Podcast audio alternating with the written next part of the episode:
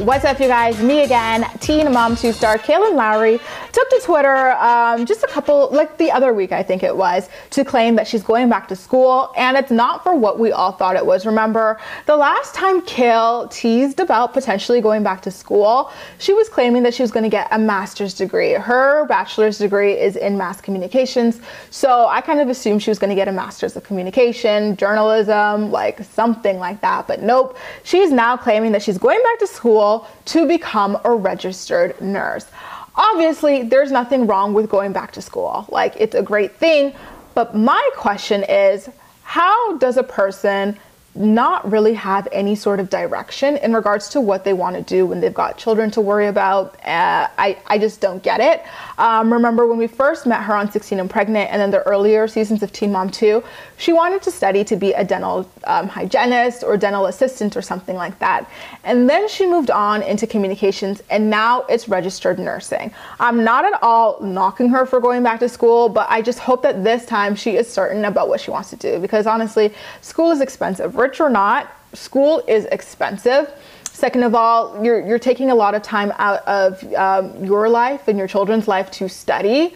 And so you want to make sure that it's, you know, purposeful and something that you actually want to dedicate your life to and want to do. Like, I have a friend who reminds me of Kail. Um, She got pregnant when she was about seventeen or something like that, um, and she was older than I was, like a couple of years older, and like I graduated long, long ago, years ago, and this girl is still in school and nowhere. I think she's got like two years left if she stays in this program. Like, she's jumped through four different majors. She went from university to college, back to university, and now she's back to college.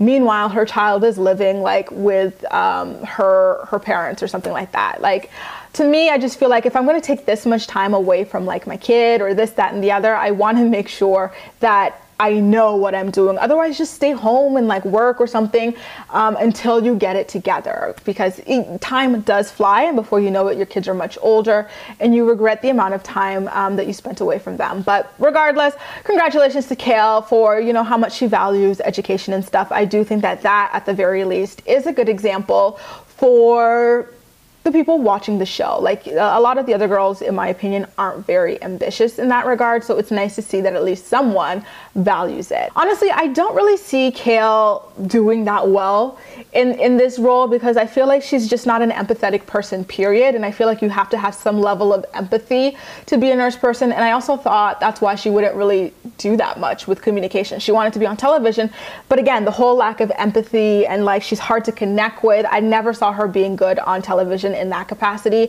and I think that might be something that she could potentially realize later on in this nursing field. Do I see her as dreaming and wanting to be a nurse?